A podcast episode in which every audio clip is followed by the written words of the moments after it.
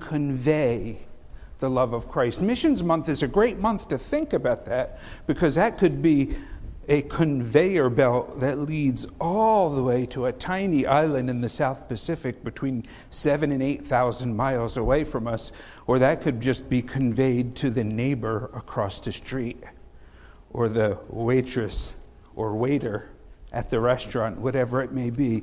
But think of a conveyor belt for a minute. Maybe you've gone shopping and you put your groceries on that little conveyor belt, put the plastic bar between your groceries and the one in front of you, properly socially distancing, of course, and they move it, they transport it, they move it from one place to the other to convey, to transport or carry to a place, to make an idea, an impression, or a feeling known or understandable to someone. I love my definitions. I think many of you know that over the years. I usually have a few. To communicate a message or information. See, for Emmy and me, we think of a conveyor belt with the luggage because of the traveling we do. And I remember one year we came up, I think it was the 2017 furlough, and we waited and waited and waited, and none of our bags were conveyed to us. They were all lost. Now, when you've traveled all those miles and you finally get near here, we usually fly into JFK, and you don't have anything. And my brother Vinny and my cousin Tony are waiting to pick me up. Not really the two of them. I just thought I'd throw some of the New Jersey Italian in there. But people are waiting to pick you up. You really would like, after 16 hours in the air and those layovers, to be able to maybe change. We didn't have any of that and we watched and watched, and you just keep watching even though you already know it's not there, and you're watching those three bags that showed up, and the person didn't show up, and they keep going around, and you think maybe they're going to turn it on again and it's going to come out. Oh Lord, help us not to be that kind of a conveyor of the love of Christ that just never conveys it the last uh, this furlough when we came up all our bags came at once. And i got so excited to grab them all that the pouch i had with everything my you know the negative tests and everything you need to get through the hoops went flying out. I was not going to climb up on that conveyor belt. I didn't have that much faith but i got some uh, security guard to get up there and get to where it fell behind to get it back to us. But that time it conveyed all of the bags, and I was anxious to get them. What kind of conveyor of the love of Christ will we be?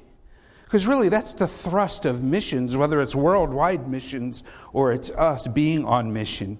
You cannot be the church if you don't have a heart for conveying the love of Christ. It's impossible to be the church and not to be conveying the love of Christ. Something is missing from the very heart of it. And so I have three thoughts that come out of these passages.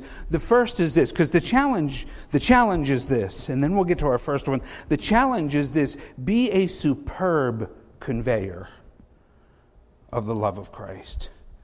Be an excellent conveyor of the love of Christ. After all, when we received salvation, the love of God was shed abroad in our hearts. It's there for us to convey. And why didn't we just get saved and go up to glory? We're left here for a time and for a purpose. And very central to that would be to convey the love of Christ to others. See, we need to convey the love of Christ to the lost in sin. Because of the love of Christ, He died on Calvary in their place. We need to convey the love of Christ to someone who's backslidden. And maybe they're backslidden in heart, but not yet outside. And the love of Christ would be the thing that would turn them fully back to Him in His embrace before they go further and further. Maybe it is someone who's gone far from the Lord. There was a time when they received Christ as Savior, were baptized, added to the church, were even on fire for a season. But whatever happened, falling into sin, bitterness, a conflict, I mean, people can make conflict out of anything. Do you believe in masks or not, or mandates or not, or vaccines or not? Well, that makes me upset. And well, but I believe this and you believe that, and let's fight it out. And all of a sudden, brother and sister in the Lord are apart. they got their eyes off Christ. They're no longer conveying the love of Christ. They're using their platform, their format to get into all of that stuff with such venom sometimes on either side. I'm not, you know, taking one position or another. Just that idea. Oh, Lord, help us to just continue to convey the love of Christ. The love of Christ for the Christian who's walking with the Lord and yet could be walking so much more closely with Him in, in sweeter fellowship. The Christian who's active serving the Lord, but not enjoying the fruits of Him doing it through them because they're so busy doing it for Him. There are just so many reasons. I could take the whole time tonight and just say why it's very central to our purpose on earth to convey the love of Christ, but I can only give it those few moments. To be a superb conveyor of the love of Christ, number one, you must be absolutely confident of it. I always need a little feedback. It's probably just insecurity. Are you with me, church? You need to be absolutely confident of it. And the Apostle Paul leads up to the great conclusion. I mean, he took us from all have sinned. He showed us the, thin, the sin of the heathen in all its depth. And then he went on to show the, the sin of the moralist and the sin of the Hebrew. And he concludes the whole of humanity is lost in sin and they are all entirely without excuse. And then he starts sharing the glories of salvation and builds and builds and builds to this great conclusion. How does he conclude it all? How do we get to the top of the mountain peak? Because you remember in Romans chapter 9, 10, and 11, he turns his attention to the Hebrew question Are they saved the same way that we are? And then in chapters 12 to 16, he gets into the practical. Based on all this we know about salvation, we ought to present our bodies a living sacrifice, etc., and gets into the practical. But here in the doctrinal, the most doctrinal book in the Bible, leading up to the conclusion, he asks this awesome question who shall separate us from the love of Christ? And then all the rhetorical questions shall tribulation, shall distress, persecution, famine, etc., etc. See, it's a great question, but then a great answer follows. But he says in verse 36, and I fear that too many Christians maybe end at the period at verse 36, especially now. There seems to be a mindset in many Christians today that I want to confront. A lot of Christians feel like victims today. They're complaining. The mainstream news is against us. The government is removing our freedoms. They're closing our churches. You know, and some of those things are indeed happening. I agree. But we whine and complain and we focus on that and we're really, it's so hard to be a Christian today and do anything. They want to close down our churches and blah and blah. And on top of that, the bad policies of the government and the inflation is going up in the economy and how can we give to missions and do this and that, blah and blah, blah. And we keep going. So we, we're like, yeah, verse 36 says it exactly. For thy sake we are killed all the day long. We are accounted as sheep for the slaughter. Yes, the world system is opposed to the Christian because it's opposed to Christ. But you are not a victim. Are you listening tonight? Because you cannot convey the love of Christ while you're walking around like a victim. Why, poor me, it's so hard to be a Christian. And no, or to use the word here in the Bible, nay. In all these things we are more than conquerors through him that loved us. For I am persuaded, he says, there's that confidence.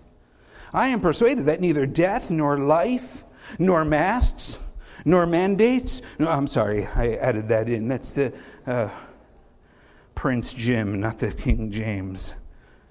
And neither death, nor life, nor angels, nor principalities, etc., nor height, nor depth, None of these things shall be able to separate us from the love of God which is in Christ Jesus. Are you absolutely confident in that love? Can you say the same thing? No one and no thing can separate me from the love of Christ. I want to be very transparent for a second here. I am not a confident person. I get up and I preach, and I preach with passion. I am not a confident person. I try to look you in the eye because I was trained to do that. Shake your hand, say hello. I'm an introvert, and I'm full of insecurities, and I'm not confident. I have lots of doubts. It's my flesh patterns that I'm dealing with. I'm not asking you tonight, are you self confident? I'm too fat. I'm too poor. I'm too sure. I'm too put your blank in it because you know your insecurities. We men don't like to share them very much, but I am.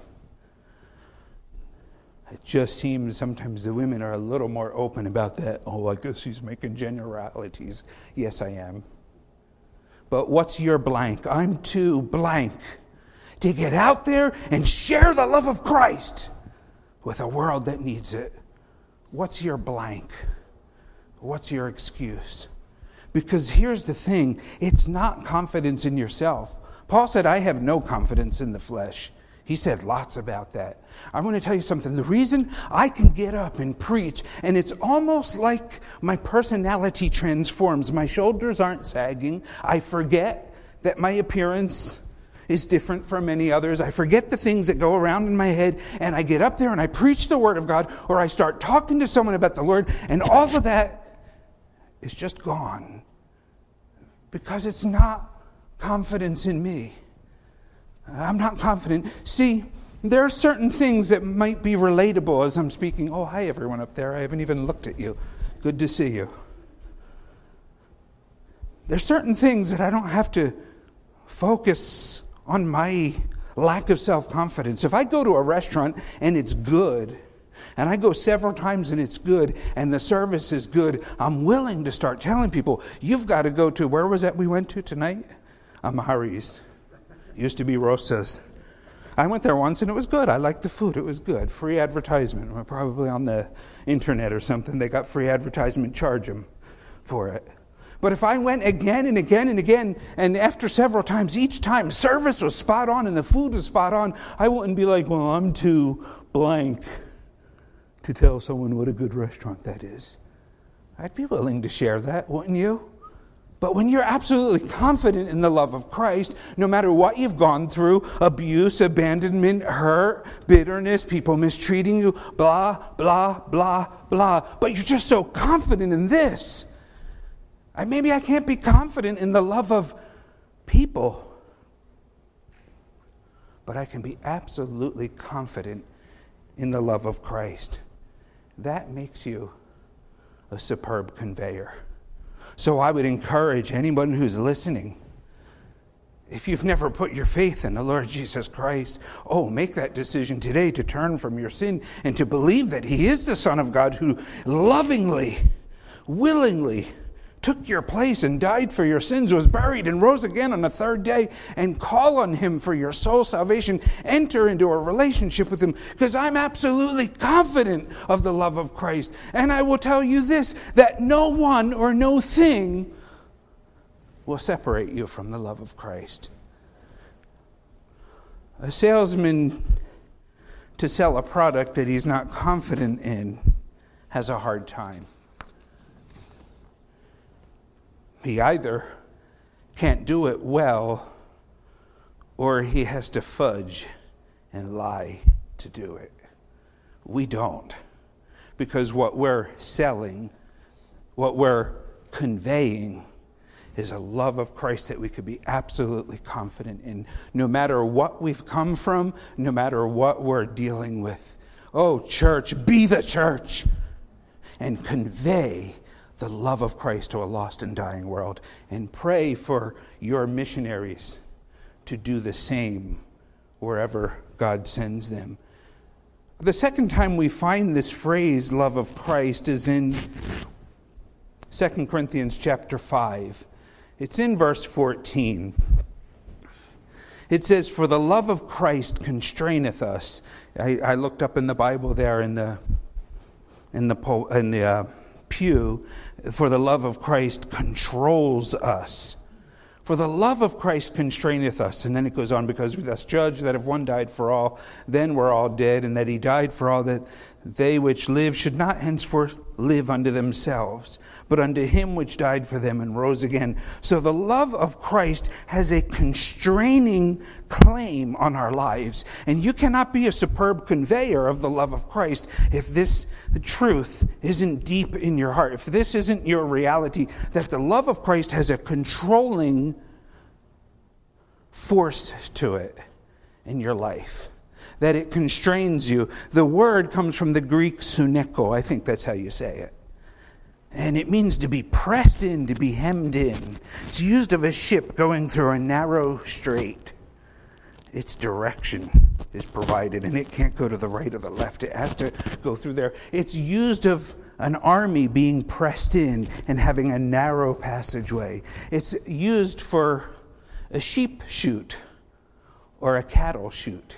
That's the image I would be most familiar with from my part of the Pacific, not so much in Samoa, but especially when I went to New Zealand several times preaching there. And that's something that always fascinated me how they, uh, they all go through those narrow passageways. And sometimes they flip open that side so they can go because they're going over there to graze. Or sometimes they flip that gate closed and this one opens and they go over there because it's time to shear for the wool or whatever. God knows when we need green pastures and rest, and He knows when it's our time to be useful to others. He knows. See, what that does is number one, it provides direction. Number two, it removes distraction. You can't be a superb conveyor of the love of Christ if the love of Christ doesn't have a controlling force in your life. Otherwise, you have what I've heard called, it doesn't even really rhyme, but it's cute, sloppy agape. What you have is, oh, I love the Lord. It's like those teachers who say, oh, I just love the children, and they don't teach. Have you ever met someone, not at this school, I'm sure, but at other schools over the years? I just love all the kids. But they come late and they're not prepared and they don't do their job. And what kind of love is that? Just an illustration, an example tonight.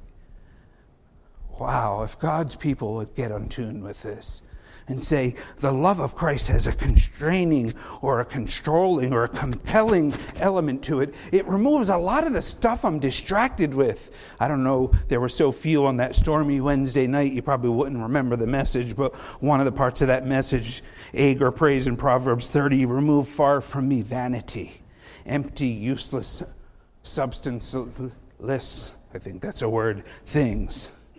Remove far from me. See, the love of Christ, it hems you in. It gets rid of all that stuff that would eat up our time and distract us and gets us on His path. What a difference you can make when you're channeled that way. How many more can you convey the love of Christ to when you're there? See, you need to look at the passage here and see what leads up to it and you realize, wow, they're talking about the love of Christ, but it's coupled with these thoughts before it. Look in 2 Corinthians chapter 5, back in verse 9. Wherefore we labor that whether present or absent we may be accepted of him. Hey, in our first point, I want to say this you can't be a superb conveyor of the love of Christ if you're so focused on doubts and insecurities. You have to be confident. Number two, I want to say this you cannot be a superb conveyor of the love of Christ if you're not constrained by it, and that means it puts you to work. See, you say, Well, I want to focus on be the church instead of do church. To be the church, you're going to get active. You're going to be doing. And Paul says, Wherefore we labor that whether present or absent, we may be accepted of him. And then he goes on to say, For we must all appear before the judgment seat of Christ. Speaking to believers, the believer will be judged for his works. The sinner won't, but the believer will. Not judged heaven and hell, we know that. I'm speaking to a biblically literate crowd. We understand the difference. But the judgment of the believer at the Bema seat is where our works will be tried of what sort they are. Are they the things that will be burned up when Jesus looks upon them and will be back to the foundation, which is Christ? I think that's 1 Corinthians chapter 3. Isn't that the passage I'm thinking of in my mind as I say this? Or will it be gold, precious stones? Something that endures and gets even further refined when Christ eventually looks. Think about that. That's what we'll be judged for. and we'll receive our rewards, and someday we'll have the blessed privilege to return them to Jesus because it's all Him. Are you a superb conveyor of the love of Christ? Then you will be working and serving the great cause of Christ. Whatever else you have going on, whatever else you're doing, it will channel you to do that. It provides direction and it removes distraction. Oh, I have one more, and I think we have time for it tonight. The third question I find in the third mention of the love of Christ. It's in Ephesians chapter 3. We'll look at verses 14 to 19. The Apostle Paul is sharing a beautiful prayer with them. If the first word in conveying, being called to convey the love of Christ, was to be confident in it, and the second was to be constrained by it, the third question would be do I comprehend it? Comprehension is key. And we must increase the more and the more in comprehending the love of Christ. It's not just a yellow smiley face, it's so much more and so much deeper. And the more we comprehend it, the more naturally, the more confidently we'll be able to share that Look at this passage, Ephesians 3 14 to 19. For this cause, says the Apostle Paul, I bow my knees unto the Father of our Lord Jesus Christ, of whom the whole family in heaven and earth is named, that he would grant you, according to the riches of his glory, to be strengthened with might by his Spirit in the inner man, that Christ may dwell in your hearts by faith, that ye, being rooted and grounded in love, may be able to comprehend, there's our word with all the saints what is the breadth and the length and the depth and the height, and to know the love of Christ which passeth knowledge, that you might be filled with all the fullness of God. That is a beautiful prayer. We don't need one dimensional Christians. I know He loves me, He died for me and paid the debt for my sins, and someday I'm going for heaven. We need people whose comprehension is way beyond that. That's the beginning to realize that. That's how you begin to speak to someone about the love of Christ. But we, as we walk with Him, should increase and increase and increase in our level of comprehension. I say this often. Maybe I've said it here before, I don't know. But my wife, Emmy, is particularly gifted in teaching reading to the young ones. I've said, Emmy, you can teach a rock to read. And when you're in a second language setting and we're the English speaking school, and it's highly desired there, and Emmy's teaching all in English, and she's got these kids that do the phonics and they could read full sentences, she knows that's not nearly enough. Just for them to say, Dick and Bob threw the ball to whoever. Then she asks the question, who threw the ball? Yes! And she realized they didn't understand, so they go back and read it again. And she asks another question. They don't get it, and they read it again. And she knows that if they can just read like little robots and sound like they're reading with comprehension, but they don't really comprehend it, they'll never truly advance. And she works at that and works at that because the idea is by the time they hit first grade, they can read, with comprehension. It's a drive, and she does it. She delivers the goods. I was an English teacher also for years at the upper level, and I'll give this by illustration, and then we'll go back to the text. So I had my ninth grade students, and they were in the upper stream, so I started hitting them with Dickens.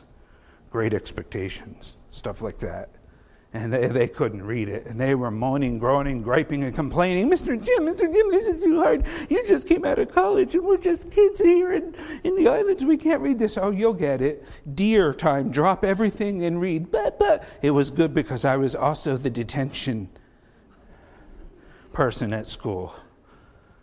So after a while, they, they started reading. They had to have their dictionary. They had to write words. Sometimes they'd write like practically half of the words down there that they didn't know. Then we'd discuss them and go back and read the pages. And about a month, I don't know, uh, maybe two passed by, and it was DEAR time. It was always 20 minutes, but to them that felt like four hours. But one girl over in the end row, second seat, bye. She broke the silence, and they're not allowed to break the silence till the 20 minutes are up. But she did. She went, Mr. Jim, Mr. Jim, I read the whole page and I understood it. They're supposed to get in trouble for breaking the silence, but she didn't. I hope you get the point.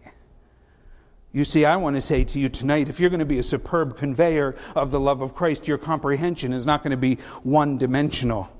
It's going to be at least those four dimensions the height, the depth, the breadth, the length. I want to see the church filled with PhDs in comprehension of the love of Christ. Not just got to the first grade level or up to a fifth grade comprehension level or high school, postgraduate degree levels of comprehending the love of Christ.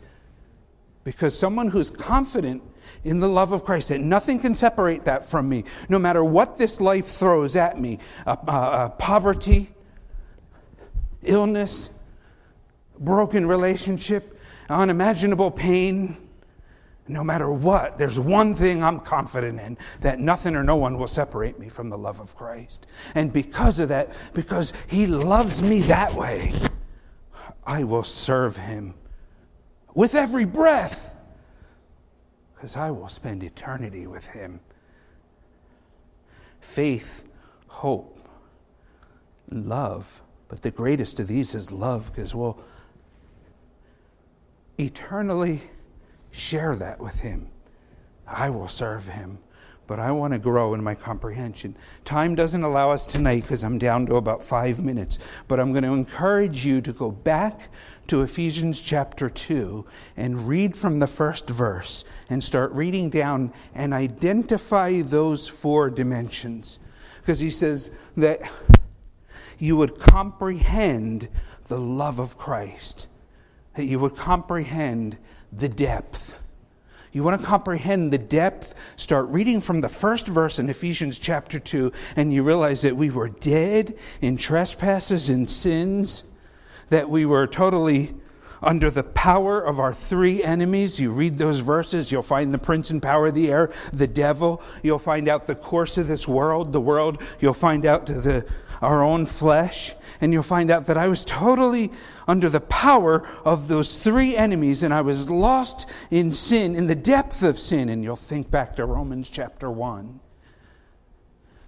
And you'll start to comprehend a little. We can only scratch the surface in a couple minutes tonight, but you'll start to get the picture of how low he reached, the depth of the love of Christ. I don't know what you came out of. Are there any former drunkards in here?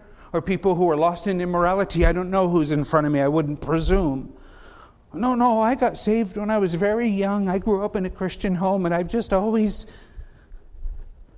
known the things of the Lord and walked with it. He still reached low because all have sinned.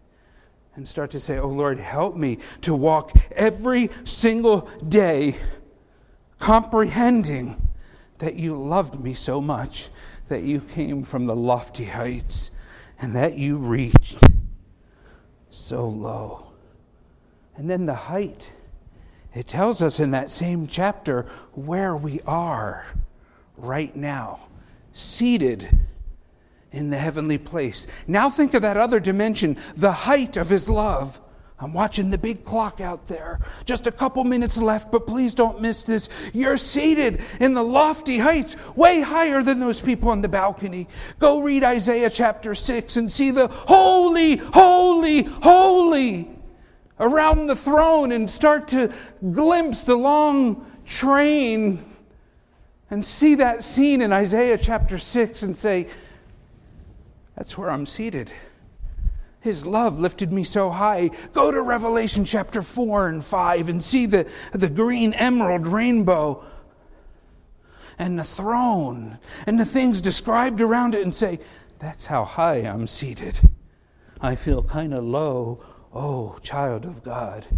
think of the depth of his love that he reached you, but the height. Read in that same chapter. Go meditate on Ephesians chapter 2 and see what he says that he may show forth in the ages to come. You, you're his trophy of grace. You're the one the angels will marvel at. Oh, the height of his love, but the length of it. It's eternal. I already mentioned that. Our faith will be fully realized, our hope will be fully realized. But the greatest of these is charity, love in action, the last verse in the love chapter, because that love will be eternal. My biological mother left when I was young. She ditched us. The mother's love is supposed to be always. I didn't experience that. I've done many weddings, probably about 30 over the years, and they all said, I do. But some of them didn't.